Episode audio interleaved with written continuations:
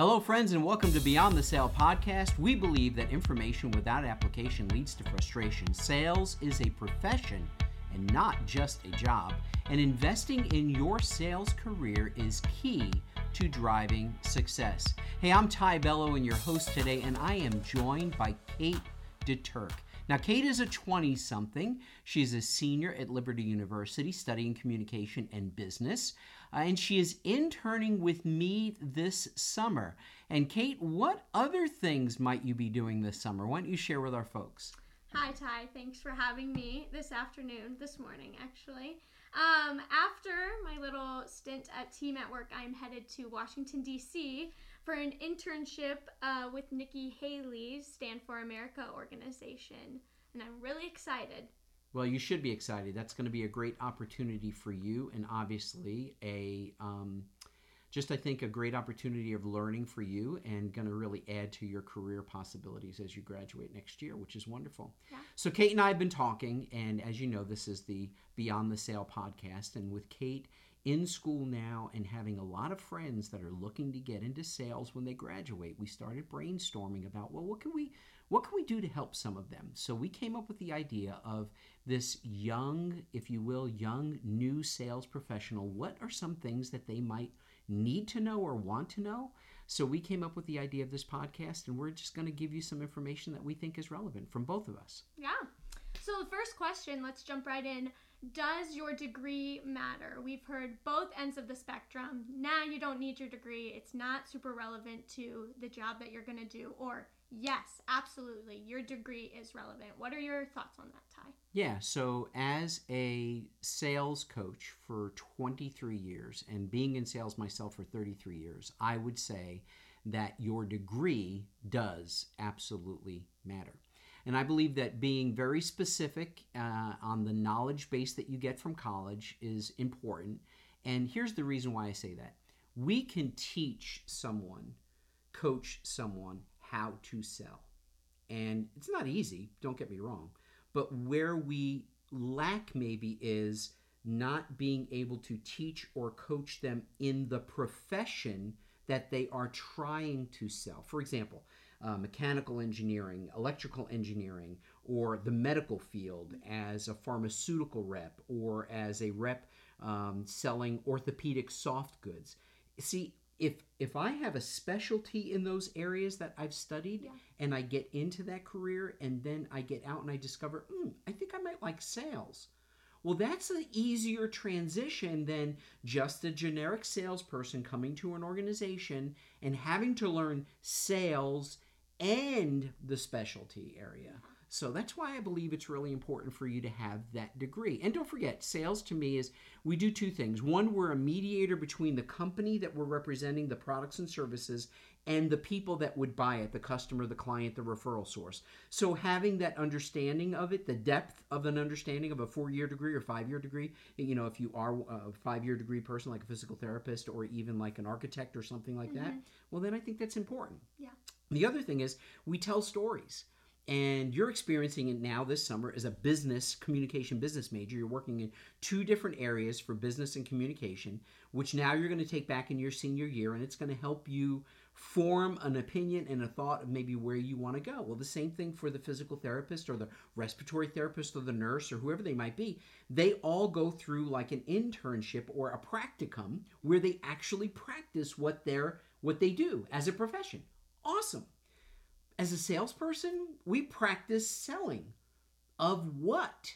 Well, whatever it is we're selling. Can you imagine having that knowledge base, though, as the professional who has both experienced it and done it and now can relate the story of how it was done? So I think it's very, very important for that. Now, I want to ad lib a little bit.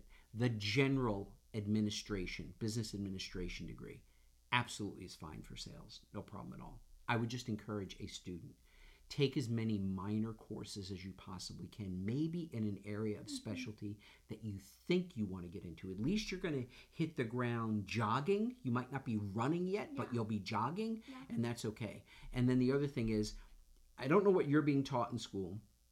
I can tell you what I was taught in school. And my marketing professor did this like on the first day of school. Marketing is the dog, mm-hmm. Sales is the tail, meaning marketing gathers market data and information, helps paint the picture of the would be customer or client, helps us understand what we should be selling out there, what's new, what's coming down the pipeline, if you will, etc. And sales, we take that information, that data, and we go out and sell based on that. The bad news is what we find in the marketplace is Instead of the dog wagging the tail, the tail, sales, wags the dog, marketing. And that is the reverse of what a marketing person does. When, by the way, when you get your career in sales and they give you your business card and they say you're a marketing executive, no, you're not. You're a sales professional. You're a sales representative. Oh. The marketing person is, again, the person that gathers the market data and all of that other stuff and puts that into the marketplace. That's a lot long winded answer, but hopefully it'll help. No, you. no, that's great.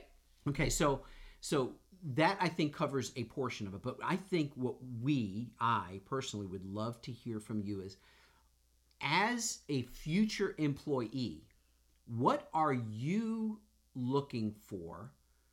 Maybe two things that you want to see, or more things that you want to see and experience with a company that you would consider joining. Yeah. First, I would say an opportunity for growth. Um, as starting out as a college grad, you want to see places for you to move up in the corporate ladder. I don't want to stay in the same position that I started out right out of college. Not saying that I have to move up rapidly, but just the opportunity that those are available so that I can advance in my career, make connections, things like that. And then leadership. I enjoy working for and lots of my friends, lots of my peers enjoy working for and alongside individuals who really care about their people. We mm-hmm. want leaders who are invested in us. We don't have to be best friends. We don't have to hang out outside of work. We probably shouldn't, but just that corporate care for each other. Hmm. We want to see that individuals care about other people. That's good. Um, and it's good to hear uh, that you and your peers are looking and thinking about things like that. So, what about th- this? Is another area, right? So, mm-hmm. um, onboarding, right? And I know you know what the phrase onboarding means. So, relative to onboarding or the education process of you taking on this new job. Now, we both know of an individual personally. We both know of an individual who got a job recently, like a year or so ago, and was trained just a little bit and then proceeded to get yelled at once or twice for something they were never trained on or taught or told that they had to do and they were just they were really just yelled at for not doing that yeah. and that's just not right so what how, how, important is it for you where you sit today getting ready to go into the marketplace in a year or so uh, for the onboarding and the training process uh, the onboarding process is extremely important to me. I like to know the tasks that I'm going to be doing, the job, kind of what the job looks like in practice before I step into it. So being taught those those skills, those things are important, but also there's that component of on the job training. Uh, sitting in an eight hour training session is not the same. Um, it's not going to produce the same level of understanding as going out and actually doing the job. Uh, practice is great, but playing in the professional game, I believe, is where you really get those skills and develop those skills. So, experiences stick with us a lot more than a presentation or a seminar. So, kind of balancing that educational component, like educate your people and make sure they know what they're doing, but then give them the opportunity to learn and execute what you've educated them on is really critical to their success in your company and in your organization. Yeah. So, ask you a quick question here. So, yeah. a job description. Yes. That would help you early on, right? Absolutely. In understanding. A job description, a set of expectations. What am I going to be doing? Yeah. What does it look like? Yeah. For me as I step into this corporate environment. Right. So a good thing for you, obviously, to consider next year. Yeah. Obviously, a good thing maybe for your peers, your colleagues yeah. that are looking to when they graduate what to do is that one of the things you need to ask of the employer is can I get a copy of the job description somewhere down the line? If yeah. it's if it if it already hasn't been posted somewhere, yeah. you know, out there at one of the builders or whatever those sites are, right? Yeah. Something like that. I okay. always ask day to day, what does day to day look like? Nice. Like, what am I doing every day? Nice. Because you just want to know. Yeah. Yeah. Okay. One more thing. Yeah. Help, help, help, help us. Help us as the employer understand how can we better set clear expectations? Should we, as an employer, kind of lay out at, at some point before the hiring process? At some point, should we lay out the path for growth and advancement? Would that be helpful? That would be helpful in a in a sense. Um, this is kind of two parts. From an employer perspective, I think it's great to send your future employee expectations. What are they going to be doing day to day? What is the job? Give them that job description. Give them that day to day. Give them the task that they're going to be assigned with. Before I came and worked for you, you had sent me an email outlining kind of what I was going to be doing throughout my time with you. Um, but then also from the employee standpoint, from a when you're working for an employer, you have to balance this fine line between ambition and entitlement. You want to be ambitious, especially as a young professional.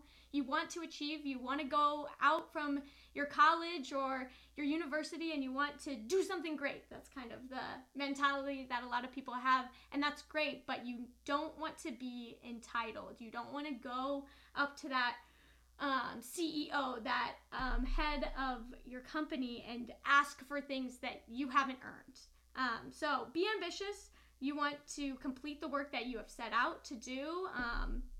Um, do it well, but don't ask for more, especially as an entry level individual. You have to kind of you have to ride the bottom line for a while, I believe, mm. before you um, have the ability to grow and advance. Because really, at the bottom is where you get those skills to advance and to get that corner office, that um, higher level position, etc.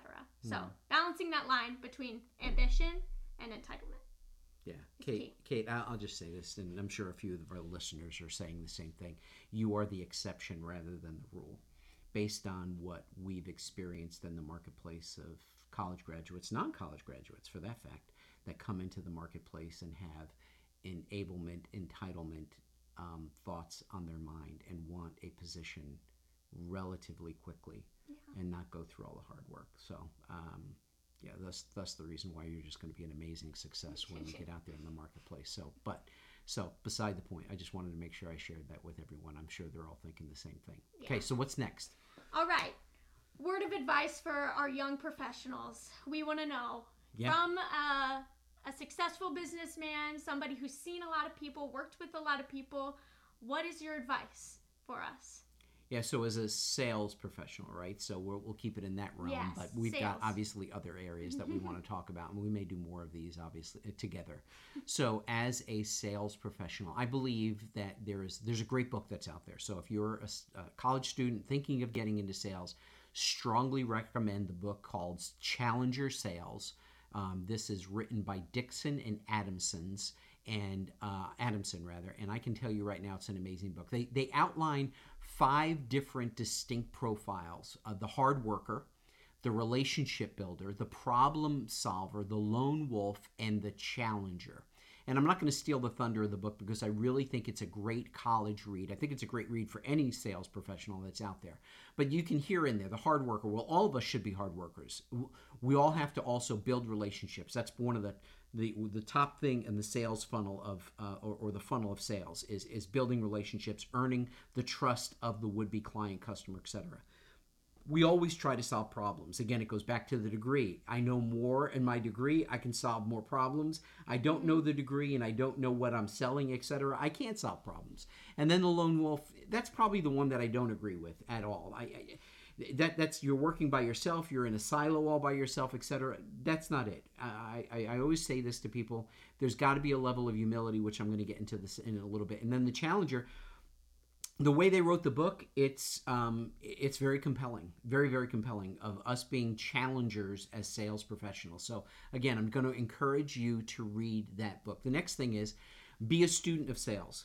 Never stop being a student of sales. Uh, Kate and I are sitting in our studio in my office, and she's looking around all around. All of these books that I've got have something to do with and or directly related to sales. I've never stopped reading. I've never stopped selling. I mean, I jokingly say this all the time. God created Google on the eighth day. You want to read an article about sales? Just go to Google, type in sales. You'll be able to find an article, no problem. So be a student. Uh, be tech savvy. Um, I, I can tell you right now, I'm working with one or two clients of mine, sales professionals that have been out there selling for years, and they don't want to use like the customer relationship management software. And it isn't because, uh, oh, it's accountability, Big Brother's going to know who I am. No, they don't want to learn technology. Well, there's a point of no return after that because without the CRM's data, I don't really know what you're doing. Oh, your sales numbers are good. That's great. But how did you get there? And could we change some things in your sales day, week, month based on what we're seeing in the CRM that would make your sales more successful, ultimately making you more commissions? Well, yeah, but if you're not filling out the CRM because you don't want to learn technology, then I can't help you. Yeah. So, salespeople, sales students of sales, graduates going into sales, become tech savvy, understand tech, understand all the different varieties of things that are out there like that that you can possibly use. Next, I said this earlier, and that was the be humble, right? And so I really do believe in humility. And there was a study that was done a while back, and it was very, very good. And it was Harvard Business Review, and they did thousands of interviews of the top sales performers and they did these assessments and these were the traits of sales professionals you're, you're going to love this humility the number one trait at greater than nine, 90% in this harvard business review Wow. trait analysis of sales professionals Wow. and I use this all the time when I talk to salespeople, and I say simply this. I had somebody say this to me when I went out training people early on in my career, and they said, "You know, with without me out there selling, those people back there have nothing to do." No, that isn't it. That's hmm. not humble. That's near borderline arrogance Yeah. the humility side 90% or greater of these top sales professionals said humility was their number one trait okay guys gals it's the reverse of what that guy said to me it's no it's not that i'm out there it's without them back there i have nothing to sell. Because I don't do the process. I, I don't I don't make the orders. I don't get the the equipment or the products out there or schedule the people for that that's not me. So humility. Other traits is there responsible for results, understanding your metrics and what those are. Always be hungry for knowledge, right? You're not overwhelmed or sad. You're an upbeat individual, type A personality. Mm-hmm. And just be strong in who you are as an individual as well. So those I think are some of the top things that I would say to somebody. I love that. That's really great. Those can be applied to sales specifically, but also being humble is necessary for every job field and um, any portion of the professional world. So, my next question for you is when I start a new position as a college grad, um, this is my first day as a young professional, what should be my first course of action? Yeah. Well, if we go back to the onboarding stuff, right? Lord Yeah. willing, they have a really good onboarding process. So you're going to learn about the products and services that your company does, however they're sell whatever they're selling or communicating to to their clients or would be customers. So learn those things without question and learn as many other seats on the bus as you possibly can. So that you understand how you interact. Your your one small piece of the overall process. How does your piece contribute to the entire moving of the ship, the corporation? What do you do that impacts people that are after you in the f- process flow of the organization? And what comes in from the process before you? Understand that, understand what you do, and make sure you deliver quality to the next person in line. You cannot control what you get handed to you from the process before you. You can't. You you can complain all you want, but hopefully you've got a leader that's there to try to develop those people so that you're getting clean and good things. The only thing you can control is what you produce day in and day out. So kind of like what you're doing today in college, right? Getting ready. Your production is yeah, your tests they are your exams that's your production have i learned can i produce it on an exam now if you've got a really poor teacher and the textbook was really terrible, you might not have a really good production. The output might not be that good. But your job is to produce an output that's exceptional for the next person in line. Mm-hmm. So that's it. You must also be a homework driven person. Here's it simple. You're used to doing homework. You've done it for 12 years in high school, up through high school. You've done it now in this postgraduate level. Great. Homework. Don't forget it. Homework. You still get to do it every now and then. So you mean my job doesn't end at five o'clock? No. Does your schooling end at five o'clock? No. You college students are up until three o'clock in the morning, and you're doing homework, but you're having fun in between and all that other stuff. Okay, this is a profession, so you you should expect out of it what you invest into it. Mm-hmm. So invest still. Do a little bit of homework. Now I'm going to say this: Saturday, yeah, you know. You want to do a little bit of stuff? Great. Just don't let it chime into your friends and your family and things like those are the most important things. But Sunday, no, no, no, no. Absolutely hands off. That is the day of rest. Just rest. Mm-hmm. Rest. Oh, You know you're going to get emails from people all weekend long. Okay? Just plan on starting Monday a little bit earlier. But Sunday, rest. Don't do anything. And I can tell you from someone who did not do that in my career early on, I missed that. I made that mistake. I'm just saying that to you today. Rest on Sunday. Build yourself up. Go play racquetball. Go play golf. Go swimming. Go go hiking. Go skiing. Go do whatever it is that fills you up. Fill up that tank so that Monday morning, bright and early, you can respond to all those emails of all those people that work through the weekend mm-hmm. that aren't convicted, if you will, of not doing that work on Sunday. But I'm just telling you, fill up as much as you possibly can. I think that would be very, very, very good things. The other thing is territory management. You know, as a salesperson, I just think that's really, really important. So I want to switch gears. So now this is all the stuff from the employer's perspective. Now, what about you? You know, from this young professional's point of view, what are your greatest fears in starting a new job? Yeah, um, I'm gonna lump sum all of those into the one word unknowns. Am I competent enough? I mean, I've been in school for however many years, um, and I like being good at what I do. Am I gonna be skilled enough to be successful in this new position? Am I going to have the tools in my toolbox to be able to execute and execute well? Um, and then the learning curves that come with a new position are often overwhelming, but it's just learning to kind of jump over those one by one.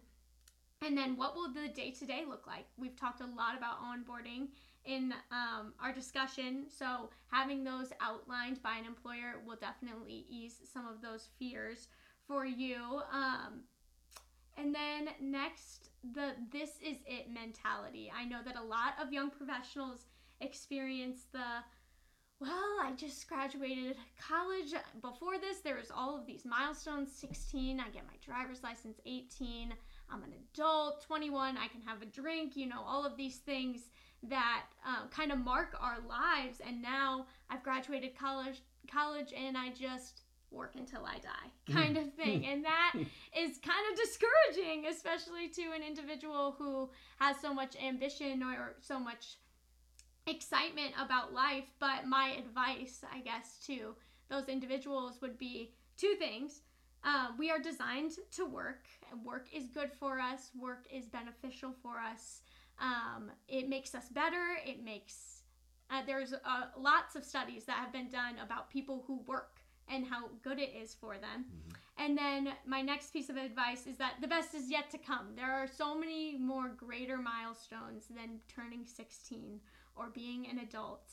Um, and having this kind of um, optimistic outlook will definitely help you as you walk into your professional career and your professional job. So, those are our fears and our unknowns, and a little bit of my advice. No, that's great. That's great. Well, look, we want to be timely with this, so let's cut this. I think there's another podcast coming. I think we should move to the next one later on and talk a little bit about the skills and maybe habits that we can develop uh, in young sa- young professionals. Okay, I think that's another great topic for us to really address here in the near future. But Kate, this has been fun today. Really, really fun. Thanks for thanks for being a part of this. Thanks for having me. It was great. You're welcome. I got you for a few more weeks, so we got to do a lot of these before you take off for DC. But I get you back. I get Yeah, you back yeah. after DC. You might be might be totally over the moon about those people, but we'll see how that goes.